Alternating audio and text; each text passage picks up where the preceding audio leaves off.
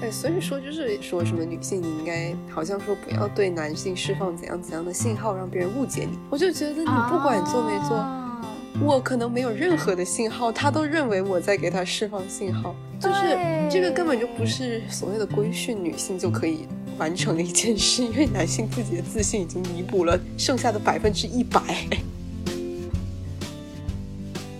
我总觉得就是那种爱找别人帮忙的女生。给了男性一种怎么说成就感吧，就好像啊，你没我不行。对，双方应该在一段感情中，就是能得到一些成就感，得到一些满足感或者被需要感。我觉得这个是一段感情当中确实是需要的。但是很多时候，这种要求被发展多了之后，就变成说是女性必须在这段感情当中给予男性成就感。它就变成一种单向的东西，而且也变成一种要求。对，就是来要求你，所以你女性必须在一段感情当中弱于这个男性。所以大家想到的解决办法，并不是改变这个环境，而是教大家如何在这个环境下去适应，去做出一些符合这个环境的事情。我觉得这是一件很奇怪的事。女性应该在这个表达当中有一个主动的对主动的选择，就是应该是由她来表达，说我需要你帮我，或者说我不需要你帮我，而不是说我被你认为我应该要接受这个帮助，然后如果我不接受这个帮助，好像还是我的错吧？对对对。Hello，大家好，欢迎收听我们新一期的节目，我是换了一个城市生活的拉拉。我是刚喝完两杯酒的波，我是最近又遇到一个新的傻逼男人的丁丁，嗯，那顺着我们丁丁刚刚的话题，我们这一期要讲的内容正好就是我们遇见过的那一些奇葩的男人。最近杨烈那句话就是世界上的男人为什么那么普通却又那么的自信？我相信听过的同学可能都很有共鸣。然后正好我们最近生活中也发生了一些新的故事，碰见了一些新的奇葩的人。我觉得我们可以就是一起来聊一聊我们之前遇到过的种种奇葩的故事吧。那你要先分享一下你自己最近的故事吗？丁丁。哎，首先呢，这个傻逼的男的。算是我职场上遇到的一个男性，然后呢，比我大十二岁，已婚有孩子，但是呢，就在某一天，他突然间打电话跟我告白，然后说要跟我商量接下去该怎么办。当时我接到电话的时候是完全是懵掉的，就不知道他想要跟我商量什么，而且我也不知道。为什么他要告诉我以一个已婚男性的身份，然后他还要跟我，就像是倾诉他的喜欢我的心路历程以及他的内心挣扎，反正结果就是我奉劝他考虑一下自己的家庭，不要在这种虚无缥缈的感情上浪费时间，然后让时间来解决一切。然后我也希望他能够更有职业精神一点，就不要再跟我讨论这件事情了。我觉得吧，就是在职场上遇到这样的事情，首先我觉得第一个他根本没有考虑过他喜欢的这个人的感受，因为他在选择莽撞的去表白以及想要跟对方商量的这个举动，我就觉得是一个很自私的行为。就我看来，他只是图自己内心的一时畅快，就觉得我喜欢你，我就一定要让你知道。我就觉得他好像是觉得我也喜欢了他，所以他就好像是在期待着我们之间会发生一些什么精彩的故事吧。而且，我觉得他这个人就有一种自己傻逼自己还不自知的那种感觉。说完之后，好像还觉得自己并没有做什么错事，然后还觉得自己做的很对一样。就我喜欢你，把这个感情说出来了，然后也不觉得有什么，嗯，道德上的不适当啊，或者说你可能会因此而感到困扰啊之类的这些事情。然后他还要求我，就嗯，不要辞职，然后还要像以前一样，就是像同事一般相处。所以我就觉得这是非常傻逼的一个男人。听你这么说，我感觉你好像还蛮把他的感情当做是一个真的感情，哎，就是你你觉得他对你是真的有喜欢的？不是我，我并没有真的怎么说，就是我知道他喜欢我之后的那种感觉是一种很恶心的感觉，就是。你不知道你之前在跟他的相处过程当中，他是以一种什么样的目光来打量你，然后他的脑中又把你意淫成了一个什么样的模样？就是我知道这个消息之后的第一反应是觉得非常的不适、不舒服，而不是说我真的在担心说他喜欢我了要怎么办？因为我觉得对于有些男的来说，他可能嘴巴说的更夸张。我觉得也有可能，就是我之前在读书的过程中，也不是没有遇到过像这样子的，就觉得自己是喜欢一个女生的，然后就跑跑去跟那个女生告白，然后就一定要那个女生给一个回应啊，什么样子的。但是我觉得，就你读书时期的话，我可以理解为是少年时期的懵懂无知。然而，一个三十多岁的老男人。他现在在这边跟我装懵懂无知，好像爱一个人有错吗？这种，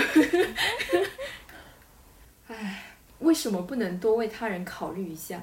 因为在我听来，我会觉得他是一个已婚、有小孩，但是想在婚姻之外寻找乐趣的男人，所以他并不会说在乎他这个行为会给别人带来什么困扰。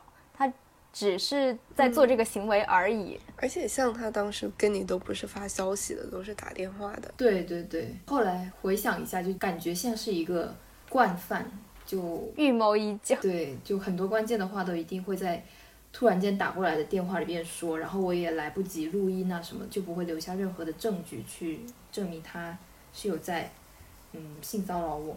而且就是他之前跟你说的那一些。什么觉得你是故意对他冷淡？那些话也是让我觉得很奇怪啊。就是整个给我的感觉，就是他非常的以自我感觉为中心，就他觉得别人是怎么看他的，别人就一定是怎么看他的。然后他觉得别人会怎么想，别人就一定是这么想的。就是以自我的感觉去推测整个世界的这种。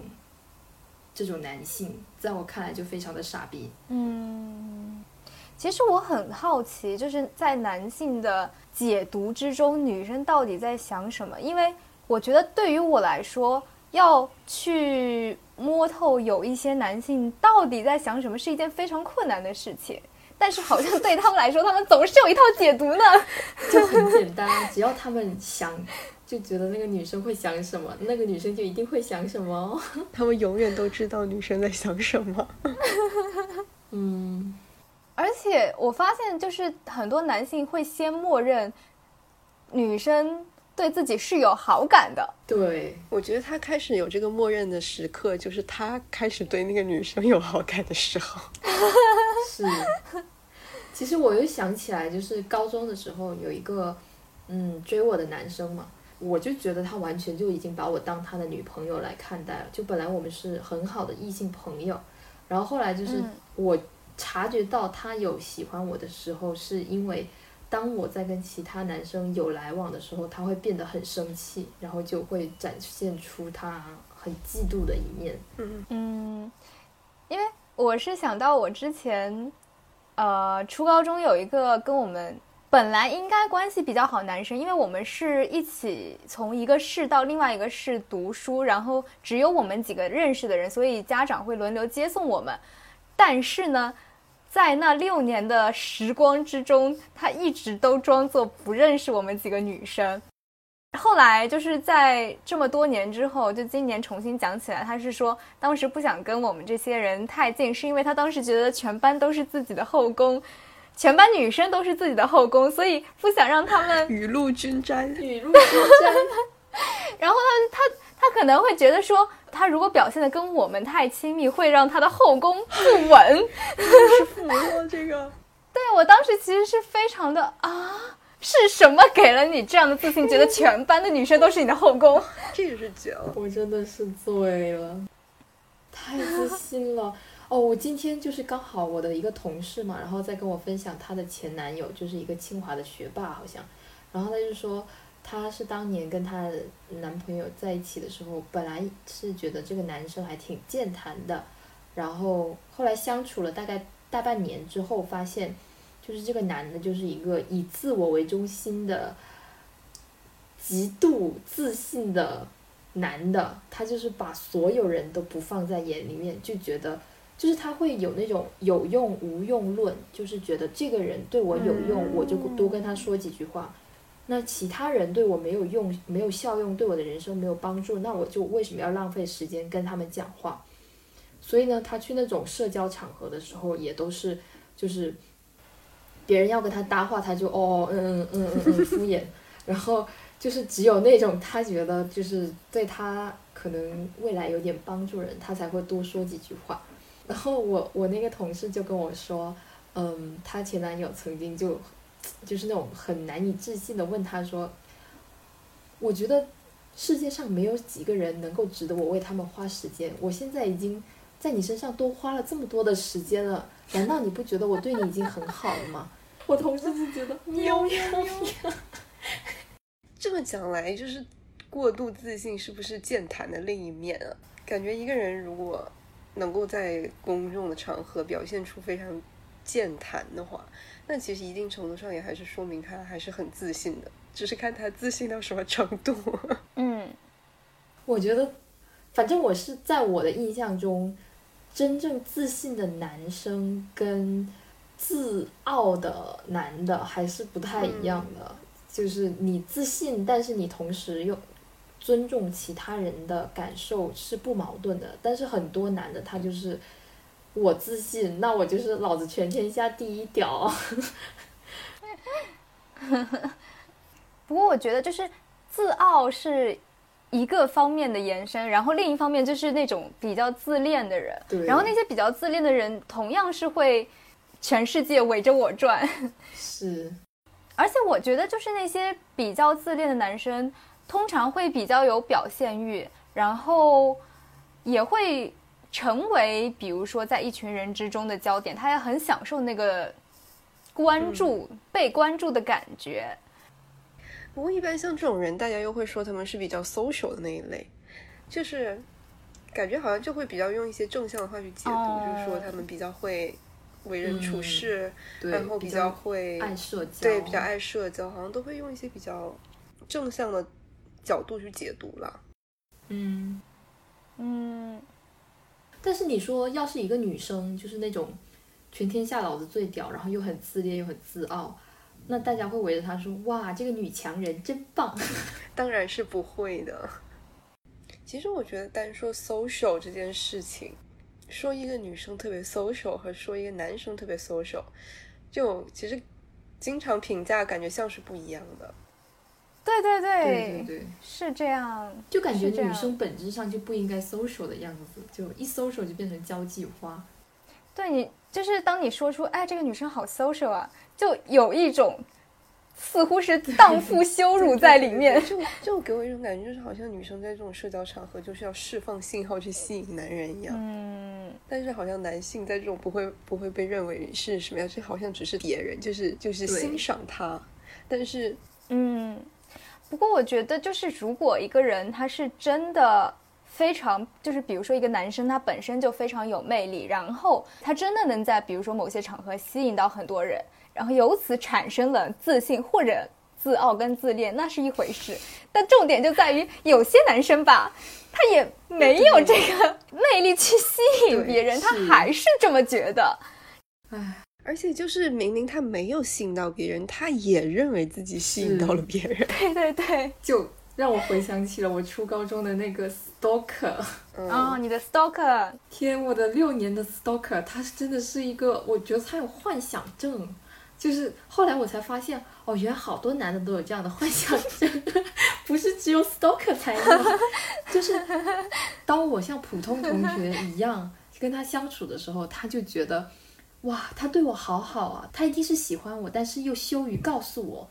然后后来我就真的明说了，我说我根本就不喜欢你。然后后来就是弄到我非常的厌烦的时候，我又天天瞪他，然后他就觉得哇，他天天都在看我，他一定是喜欢我，但是又碍于大家的面子又不敢告诉我。然后后来我就终于把自己锻炼的就可以不瞪他了，也不恨他了，我就无视他。然后他就觉得。天哪，他终于开始不瞪我了，他一定是最近对我感觉变得好了，就是让人家很无语。为什么就是能有这么积极向上的心态呢？哎，所以就是不管你做什么，他都会按照他的那个想法去解读的。对这种事情，就是对，不管你做什么，其实都是没有意义的。你不管做这样或者是相反的，对，实际上是没有任何的作用的。就纯粹就是他在那边进行他自己那样的解读，是，反正只要我跟他还有互动，就是还对他所做的行为还有回应的话，他就觉得我对他有意思，就让我想到，就是我上一个 date，就是他在已经交了女朋友之后，就是回来找我，然后我表示不想继续联系的时候，他就会提出说，他现在的女朋友。跟他非常的 open，所以让我不要 feel guilty of talking to him，仿佛在我的这一方是非常非常非常想要联系他的，但是他有女朋友了，我要怎么办呢？我无法联系他了，啊，就是，嗯，他们会认为是你在克制你的感情，对啊，但是就不能单纯的我只是就是不想跟你联系吗？一定要给自己加这么多戏？哎，所以说就是就你说。发生很多那种什么社会事件的时候，就老说什么女性你应该，好像说不要对男性释放怎样怎样的信号，让别人误解你。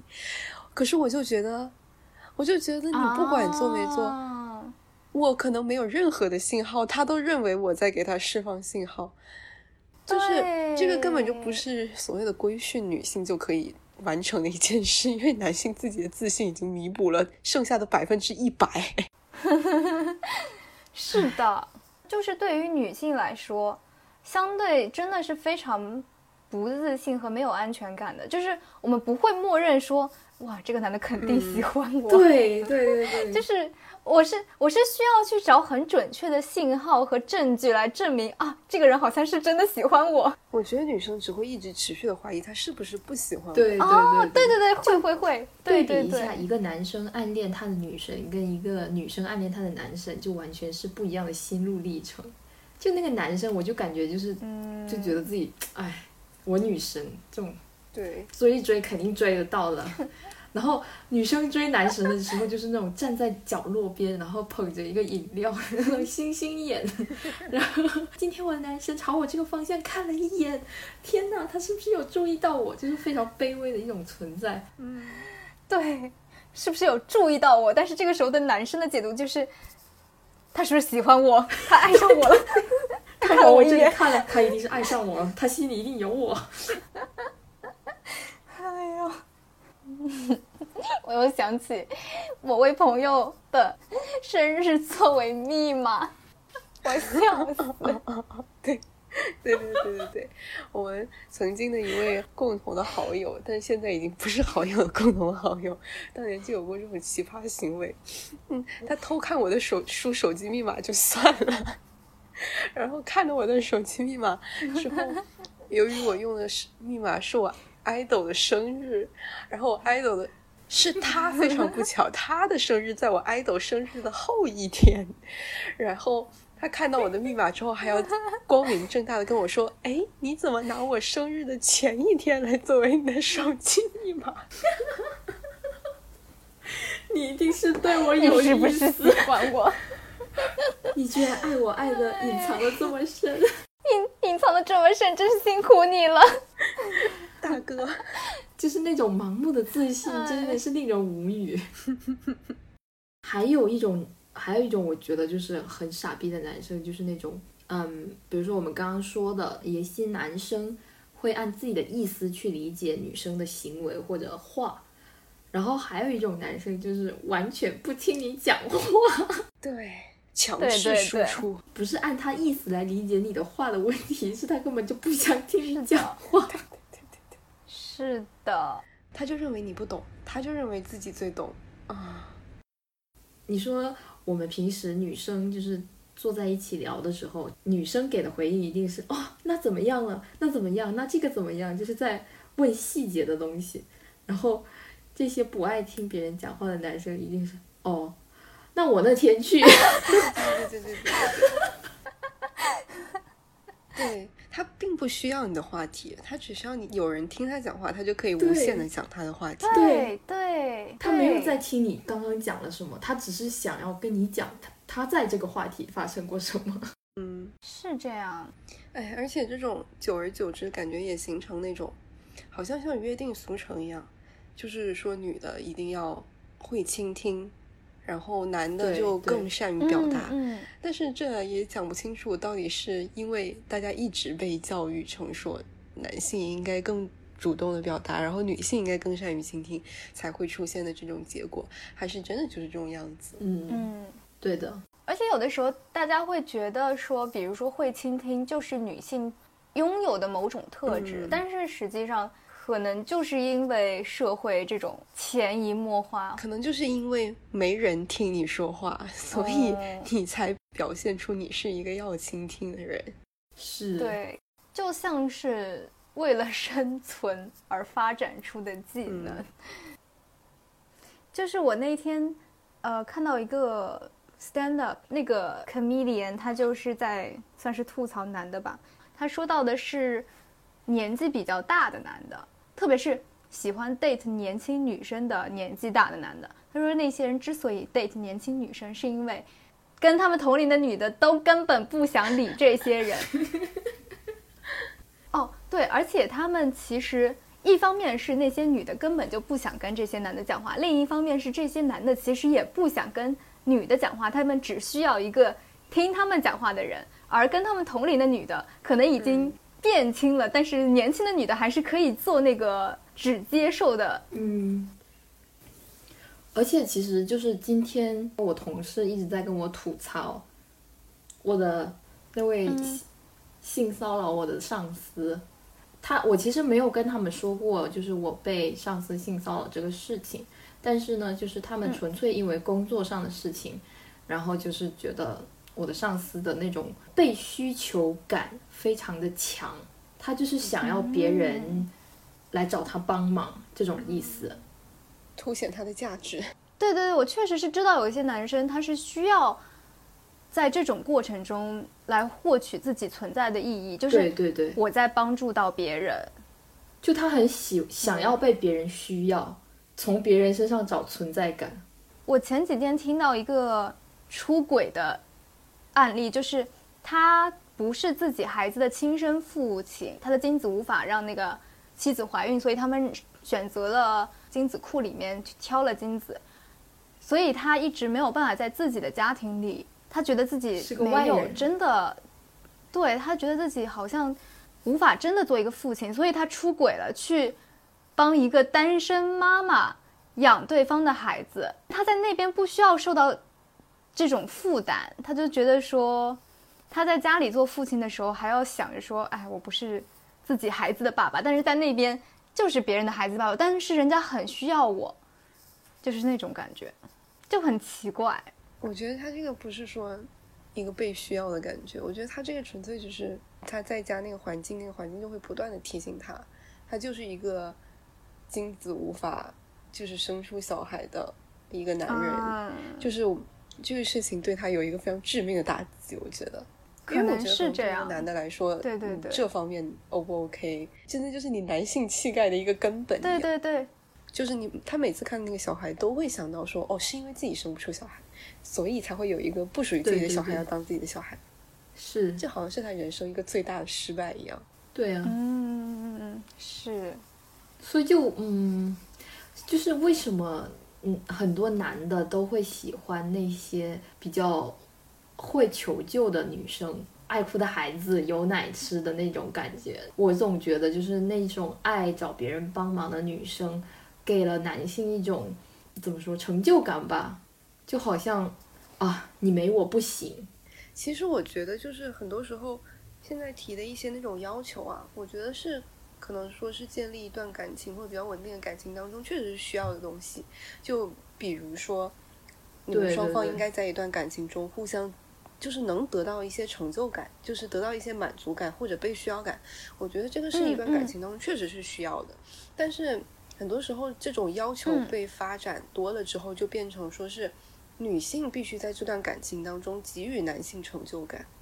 就是它就变成一种单向的东西，而且也变成一种要求，对。就是来要求说，所以你女性必须在一段感情当中弱于这些男性。对就本来是一个很正常的一个可能双向的平等的一种情感需求，但是它被加了更多其他的那种含义，然后做出了一些其他的引导吧，就感觉好像是拿着一个不错的前提，但是推导出了一个错误的结论。嗯但是我觉得，就是因为这种男性需要在女性身上寻找成就感的这种设定，也会导致很多男的他在就是一段感情当中，他也不会去示弱，他就一定要把自己每一方面都做得好像我就是能做的比你好，嗯，然后嗯我有困难的时候，我也不应该去找女性示弱，寻求他们的帮忙。我觉得这也体现在就是很多男性，就算女的比他有钱，他不愿意让女性付钱，他觉得这是非常伤面子、伤自尊的一件事情。包括我从小就会有大人跟我说：“啊，女孩子嘛，读书不用读到什么研究生，不用读到博士生，你之后嫁不出去的，因为男生不喜欢比自己厉害的女生。”，对，就是我觉得这种都是就是这种心态的体现。所以其实它造成的压力也是双向的，男的也会因为这种事情，其实有很大的压力，是就你好像必须往上跑，然后女性又好像又被阻碍了往上跑的这个通道，就大家都对都活得很难。但是其实，男性在一方面他会觉得自己就是应该要比女的强，然后另一方面有一些男的还会反过来怪女的说，都是因为你。嗯，是，而且我觉得有些对某些人来说，他也不是说因为他是男的，所以他有更多的这个压力，他要去获得更高的地位。我觉得很多时候，一个男的他会因为自己是个男的，就认为自己有一个更高的地位。嗯嗯嗯，对，对对，嗯。而且我觉得那种就是不往女性身上贴标签，然后就觉得你是一个女性，你就应该承担什么样的责任的那种男性也很傻逼嗯。哦、你是妈妈，所以你应该待在家里多照顾小孩；你是老婆，所以你应该多做家务。然后你是外婆，你是奶奶，你就应该帮我带孙子。嗯，我觉得更那个的是，你是女生，所以你数学一定不好；你是女生，所以你什么什么一定不好。而且有时候是会有一些男的，就表面看起来好像很关心你，很有同理心一样，然后就，但是你是女生啊，数学差一点没有关系的。谢谢你哦，这么体谅我。哎，不过其实讲到这个，社会不也希望一个男的有所谓的绅士风度吗？就像出去最后男的先买单，或者说是男的怎么着给你开个车门，或者是什么什么的。这难道不是父权体系下形成的某种偏见吗？就是男的应该怎么样？就我记得我是一个硕士的同学，就是他跟一个德国的同学在争男的究竟应不应该帮女生，比如说拎行李啊，或者说开门啊这种行为。就是那个德国的同学是个男的嘛，然后他就觉得这样子其实本质上是对女性的一种不尊重，就觉得女性本本来就是弱的，所以我就要帮她。然后另外那个女同学是个女生，然后她就说不是这样子的，就是你至少应该给女性一个选择，你需不需要帮忙？然后如果那个女生说我不需要，那就算了；如果她说需要，那你也可以帮忙。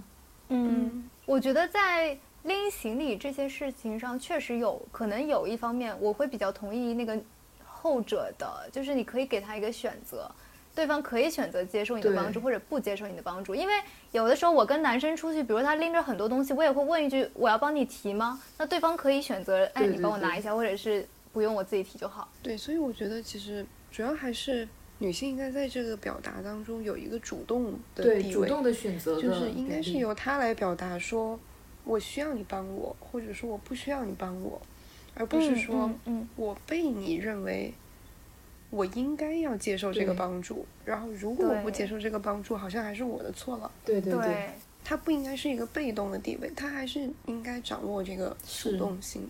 嗯，就好像我们回到了之前那些以自己的意思理解所有女性意思的男生，就会觉得对。我对你这么好，你怎么会不喜欢我？对对对对对对对对，而且其实跟这个比较类似的是帮女性买单之类的问题，就是我之前其实有听到过有人会说，因为在这么长久的父权体系下，男性确实就是因为他们男性的身份而得到一些可能不太平等的更多的权力地位或者是资源。所以你让他们请客，实际上是在用另一种形式拿回那些原本该属于你的资源。可是我会想说，在一定程度上，这种你在拿回你的资源的同时，难道不是在加剧这个父权体系吗？而且其实就是包括现在很多说要不要 AA，、嗯嗯嗯也很难说，因为其实我也有见人说，你就是在这样一个社会环境里，就是如果男性在这样的社会环境里，他不做那样主动的付出的话，那他可能就是对你投入不够。所以大家就是想到的解决办法，并不是改变这个环境，而是教大家如何在这个环境下去适应，去做出一些符合这个环境的事情。我觉得这是一件很奇怪的事。因为改变个人比改变环境容易得多。那是，哎，我觉得这种社会赋予男性的这种优越感，让他们甚至是在普通的生活中敢对陌生的女性下咸猪手，甚至不是行动上的一些性骚扰，甚至是语言上的性骚扰，都会觉得自己做了没有什么，只不过是玩笑啊，或者说他也不用负责任，他就觉得我就是可以做这样的事情。嗯就是有些人会说话很难听，嗯就会说，平时会有人碰你吗？就是碰你一下好像你的荣幸一样，是给你的是对，是你的荣幸，像是你终于能被人碰了一样的那种感觉。而且有的时候不是还会有人说你怎么就那么开不起玩笑，或者是，哎你怎么这么保守？但是如果女性接了他的梗的话，他又会觉得你真是个荡妇。哦，唉，做什么都是错的。反正错的都是我。我真的觉得，就是在父权体系下，不管他们做了什么，都几乎能不受任何惩罚的摆脱责任。然后，就算是陌生人或者是同辈的情况下，这种事情就已经存在了。所以在就比如说上下级或者师生之间，这种事情就更加严重。就像我高中的时候，就有我们五六十岁的语文老师对我们这些未成年的女学生们下手。但是当时最后只是他在我们班和隔壁班非常不走心的道了个歉，这件事情就算结束了。但是我们当时是有女生严重到因为他这件事情抑郁症而退学，就是我不知道为什么就一切能这么过去了。嗯，而且当时我记得我们本科的时候，其实也有就是老师对学生非常暧昧，或者是超出了师生本该有的亲密度对对，但是当时我们好像也没有做什么，就可能只是同学之间相互提醒，说这个老师嗯怎么怎么样，怎么怎么样。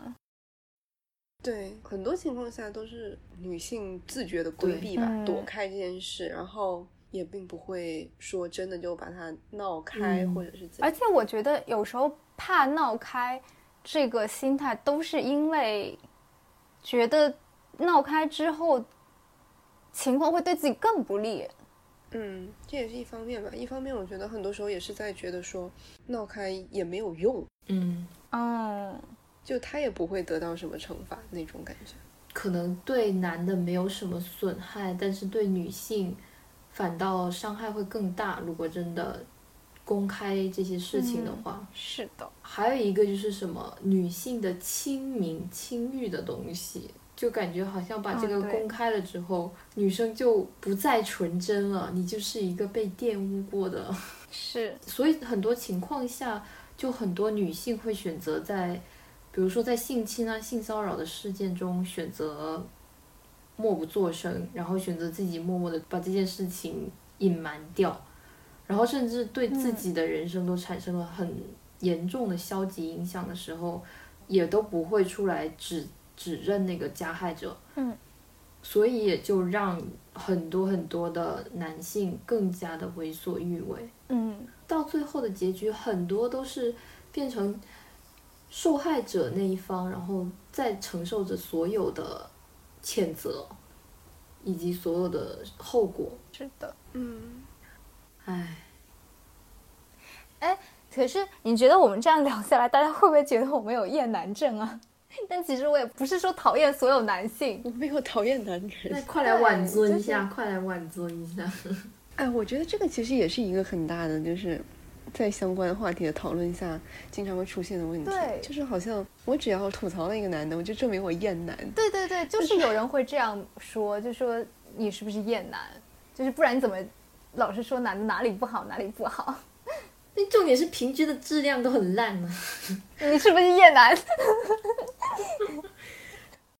不能因为我吐槽了另一个性别的人，就证明我对整个性别的人都有问题。这个不就跟我不想生小孩，然后世界就不生小孩一样吗？就好像我不生小孩，的全人类就要灭绝了，所以我有这个义务拯救一下世界。但是我觉得在大众话题中就很容易出现像这样子的一棒子打死的情况，就你嗯指责一个，就等于指责了一船人。嗯，所以我觉得这个吧，也还是男性特别自信的一个体现。我不是说了一个男的，就代表我在说你。你要是觉得我在说你，你就反思一下你自己，你有没有这个问题？对，我不是针对所有人，我只是针对某一个人。嗯对呀、你要是觉得听得不爽，那你反思一下，是不是戳中你了？对呀、我就想肯定是戳中他们某一个点，所以自己觉得自己的世界观受到了挑战。怎么我喜欢的女生不喜欢我呢？这不可能。这些女的一定是厌男。哎，所以其实很多时候那种对这种讨论的污名化，就是就好像你你为女权奋斗的女性，就是女同性恋一样，就是她就是要跟男性绝缘才可以。嗯，对对对对，嗯，如果一个男性能够做到尊重女性，不要盲目自信，不要以自我为中心，并且考虑他人的感受，我们也是很喜欢的。好男人，好男人。唉，我只是希望各位受害者女性在遇到各方傻逼的时候，请大胆勇敢的说出来，不要选择自己遁地而逃。嗯，嗯哎，所以我觉得很多时候，我也是就希望女生不要内化一些问题吧，就是有些问题确实就不是你的问题，对，你对自己提过多的要求也是没有意义的，因为不管你嗯。做什么，他都可以 从他想要的那个方向来解读你，所以你还不如做让你自己开心、做你自己想做的事情。嗯，就当你遭遇了恶心的、傻逼的男生的时候，请不要责怪自己哪里，或者怀疑自己哪里不足，都是傻逼的错。你只要负责到处去宣扬那个傻逼的错就好了，让他社会性死亡，让他社会性死亡。好吧？那这一期的节目就到这里，谢谢大家收听。嗯，谢谢大家收听。我们的播客会在小宇宙、喜马拉雅、苹果播客、Spotify 和网易云音乐播出，欢迎大家到这些平台或者微博上跟我们互动和留言。好的，谢谢大家的收听，拜拜。谢谢，拜拜拜拜。还有另外一个主播是天天饥渴的想要寻找男人，说明更喜欢男人。是的，欢迎私信给我们发帅气男生的照片，这个太欢迎了。希望你有趣善良。诚实。请先去听理想型那一期，了解我的取向之后再帮我介绍。